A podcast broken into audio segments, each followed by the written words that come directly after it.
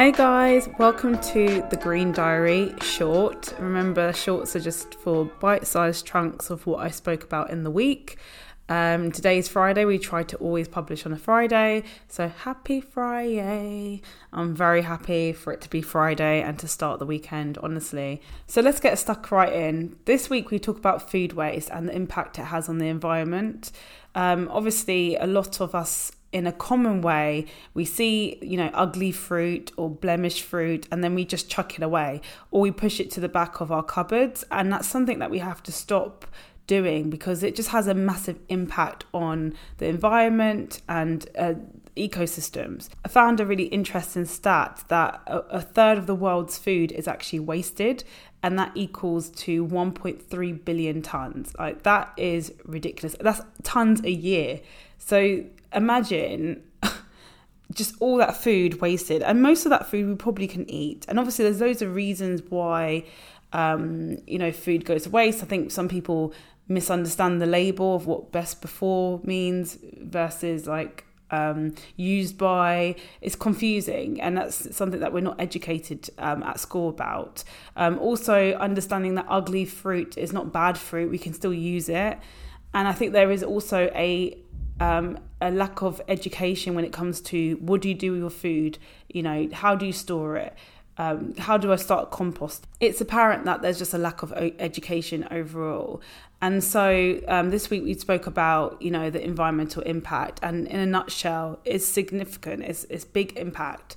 Um, for example, the energy used to create food, then the water wasted, um, energy consumption that obviously releases greenhouse gases causing global warming. So it's really, really important that we just don't waste food because of all those reasons. Um, then I talk about what we can do at home, like really, really simple methods that we can implement in our daily routine. Um, number one, the first um, tip was to plan meals and also check your cupboards. So before you even go to the shopping um, or supermarket, um, you need to go in your cupboards and just double check what you have. I mean, the number of times I went to the supermarket thinking I've run out of something, but I didn't. Then I've bought the product and then put it in the front of my cupboard, and then the existing product is pushed to the back. And then eventually it will become moldy, you can't use it. And that's like the cycle of, you know, what happens when, when you don't check your cupboards. So, number one is like check your cupboards and plan your meals, create shopping lists create menus, talk to your family. Like, how can you plan your meals effectively to stop impulse buying and buying for no reason? This is not just only like great for the environment, but it's cost effective. Think about the amount of uh, money you'll save uh, doing impulsive buying. so that's that's number one. Number two, the tip was to buy wonky fruit. Many times, you know, we look at fruit and think, oh, you know, it looks ugly or it's blemished. And we're brainwashed to believe that fruit should be perfect, like, you know, that shiny red apple. But it just it's not true. It's it's you know, it's unfortunately it's scientifically made like that. And we have to be we have to be knowledgeable about that. So it's really important that the next time you see fruit that's a bit blemished, um, that looks a bit wonky, we don't disregard it. We pick it up and we buy it. Tip three was better storage. So, I was also talking about this week about how oxygen causes food to spoil in many ways. Essentially, it encourages growth um, of organ- microorganisms uh, to create mold and yeast on food. So, it's really important to like pack your food properly.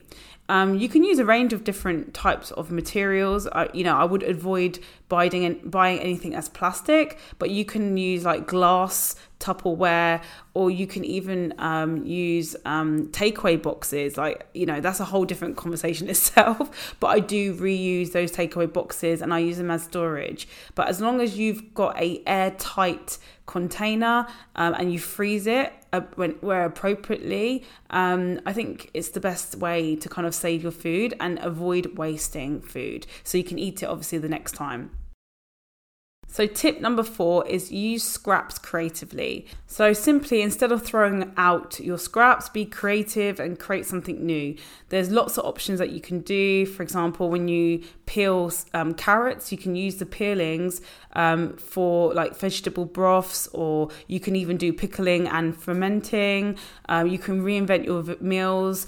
Um, smoothies as well. I use um, lots of scraps for smoothies. You know, you, all, all, you have to do, I always have this joke like for a smoothie, if you just want it sweet, just add a banana, you know, put all the other things in it, and then the banana will always disguise it. Bananas and oranges are really good um, fruits to just disguise like I would say vegetables if you don't like the taste. But there's lots of things you can do with scraps nowadays, and you can even go on social media and find some influencers. I, I follow a bunch of vegan influencers that use scraps and encourage people to use their scraps and reinvent them into new meals. So that's also something that you can consider in your day to day. Now, other tips, um, you know, other things that you could do is use food apps to keep a track on when you opened certain packaging um, that obviously has food inside but also it can help you understand like what the best before dates are and and um, used by means as well. Um, there's a few um, apps but there's one called food keeper i think it was one called nosh um, it's a great way to keep track of your food and when you open uh, the packaging and how long it can last for. You can also do the old school way and add labels to your food packaging. Um, and the label can say something like opened and then you put the date after. That also helps because you know then you've got like three or four days to use up the food. Um, that's a really old school way of doing it, but it's it's really good. You know, it's in your face then. Um, and other ways is like portion control, which is something that I don't think I mentioned in the last um, episode, in the full episode, but I think portion control is something that could help with in many ways, like not just uh, with food waste, but also dietary or even health as well. So it's something to consider. Um, and if you still don't know what to do with your leftovers, start composting. Like now, I can't be a hypocrite here and tell people to compost because I haven't started. I really am excited for this summer because I'm definitely going to try it um, and see like how I can, you know, just live better and introduce composting in my life. Um, but that's that's something that you could do, and this is a, the best way to kind of keep um, food waste from going to landfills uh, and contaminating different materials as well. Um, so overall, yeah, those are the tips. Um, I hope that you implement some. Um, please share with us if you do end up, you know, adding some of these tips to your life. It's quite exciting to hear from you. And thank you so much for listening as well. We've had a lot of interest recently, um, and it's just nice. It's really, really lovely. So, yeah, thank you again, and have a good day. Bye.